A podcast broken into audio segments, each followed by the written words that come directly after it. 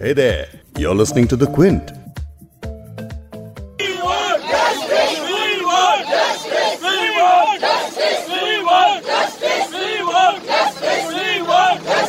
ये आवाज़ है हैदराबाद की सड़कों पर उतरे लोगों की जो एक महिला वेटनरी डॉक्टर की हत्या और फिर उसे जला दिए जाने के मामले में न्याय दिलाने की मांग कर रहे हैं तेलंगाना राज्य की राजधानी हैदराबाद के शादनगर कस्बे में एक रूह कपा देने वाली वारदात घटी है डॉक्टर महिला रात आठ बजे क्लिनिक से घर लौट रही थी। फिर दूसरे दिन उसकी सुबह आधी जली हुई लाश अंडर कंस्ट्रक्शन ब्रिज के नीचे मिली। पुलिस को महिला के साथ रेप होने का भी शक है। आप सुन रहे हैं द बिग स्टोरी पॉडकास्ट और मैं हूँ आपका होस्ट वैभव पलनीटकर क्विंट हिंदी पर हम बिग स्टोरी पॉडकास्ट में एक बड़ी खबर आपके लिए लेकर आते हैं।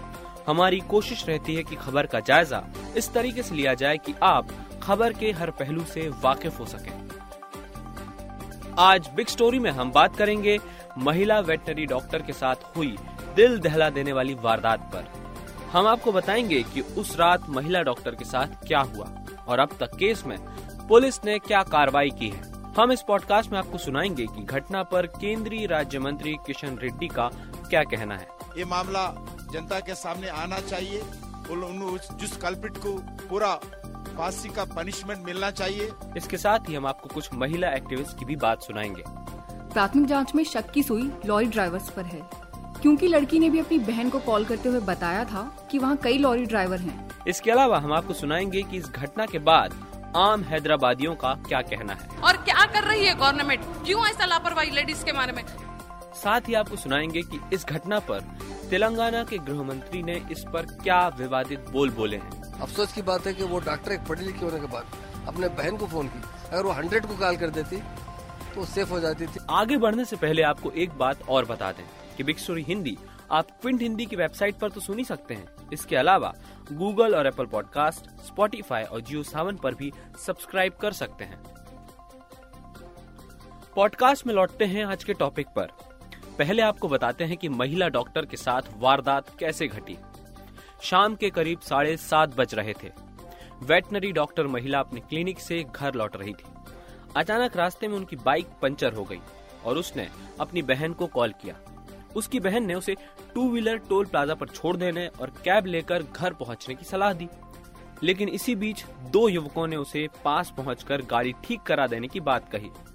थोड़ी देर बाद युवक लौटे और उसे टोंडूपल्ली टोल प्लाजा से 50 मीटर दूर खींचकर सड़क के किनारे लगे ट्रकों के पीछे झाड़ियों में ले गए। वहाँ उसकी हत्या की और फिर लाश एक अंडर कंस्ट्रक्शन ब्रिज के नीचे ले जाकर जला दी। पुलिस के मुताबिक महिला के इनरवियर 100 मीटर दूरी पर पड़े मिले। पुलिस को उसके साथ रेप होने का शक है। जिस दिन हैदराबाद में घटना घटी, ठीक उसी दिन हैदराबाद से महज 150 किलोमीटर दूर तेलंगाना के ही वारंगल में एक टीनेजर लड़की के साथ उसके बॉयफ्रेंड ने कथित तौर पर यौन उत्पीड़न किया और बाद में हत्या कर दी। गौर करने वाली बात है कि इन दोनों ही केसों में पीड़िताओं ने पुलिस को सूचित करने की कोशिश नहीं की। ये बताता है कि जनता का पुलिस पर भरोसा कितना कम है।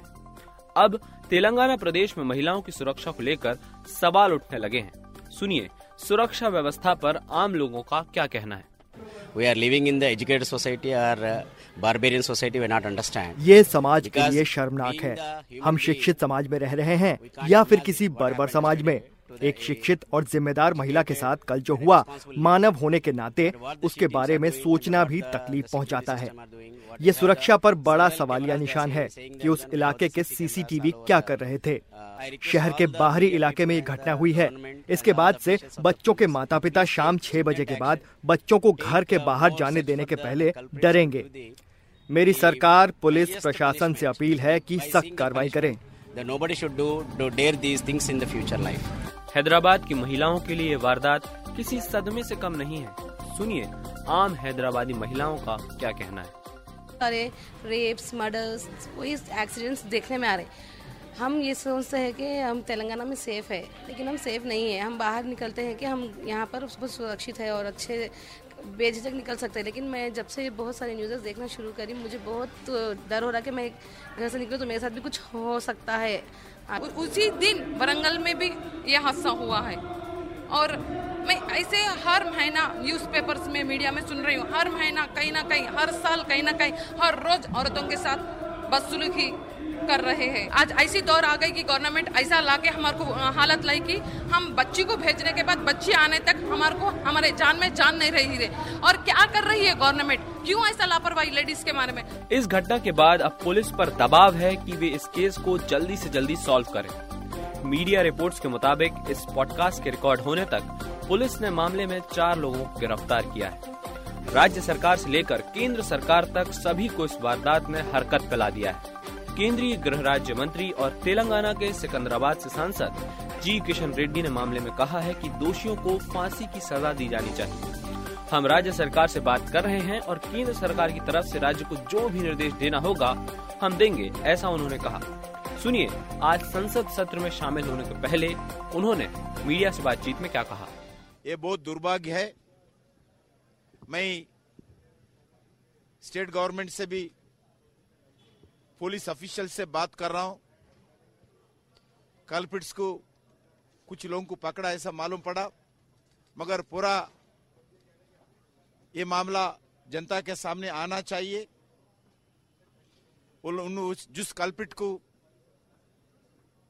पूरा फांसी का पनिशमेंट मिलना चाहिए। एडवाइजरी स्टेट गवर्नमेंट को देना है। जो भी प्रिकॉशन लेना चाहिए। इसके लिए स्टेट गवर्नमेंट्स को पूरा पूरा एडवाइजरीज केंद्र होम मिनिस्ट्री की तरफ़ से हम देंगे। ऐसा इंसिडेंट ना होना चाहिए, क्योंकि ये शर्म की बात है समाज के लिए। इस मामले में तमाम राजनीतिक दलों ने जल्द से जल्द जाँच पूरी करने की मांग की है। इसके साथ ही राष्ट्रीय महिला आयोग ने भी घटना की सख्ती के साथ निंदा की है और दोषियों को बड़ी से बड़ी सजा देने की मांग की है।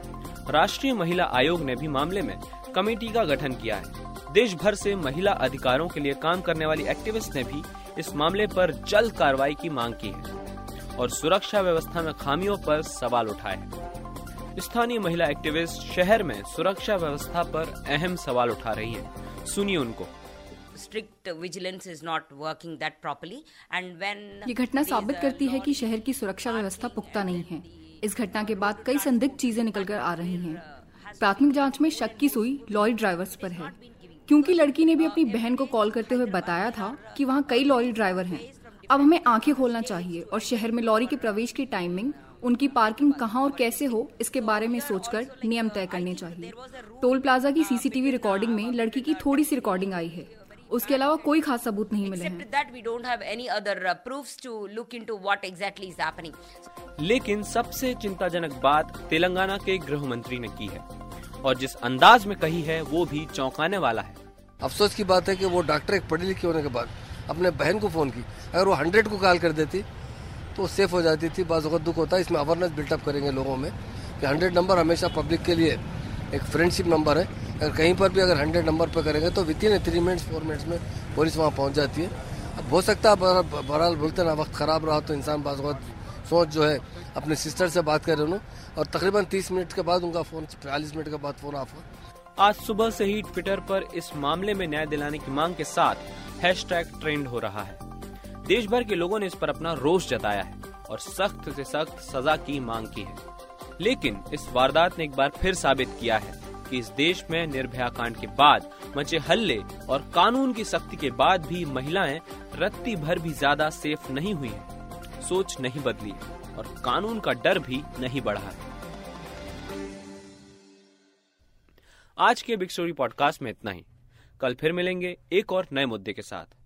आपको एक बात और बता दें कि बिग स्टोरी हिंदी आप क्विंट हिंदी की वेबसाइट पर तो सुन सकते हैं। इसके अलावा गूगल और एप्पल पॉडकास्ट स्पॉटिफाई और जियो सेवन पर भी सब्सक्राइब कर सकते हैं।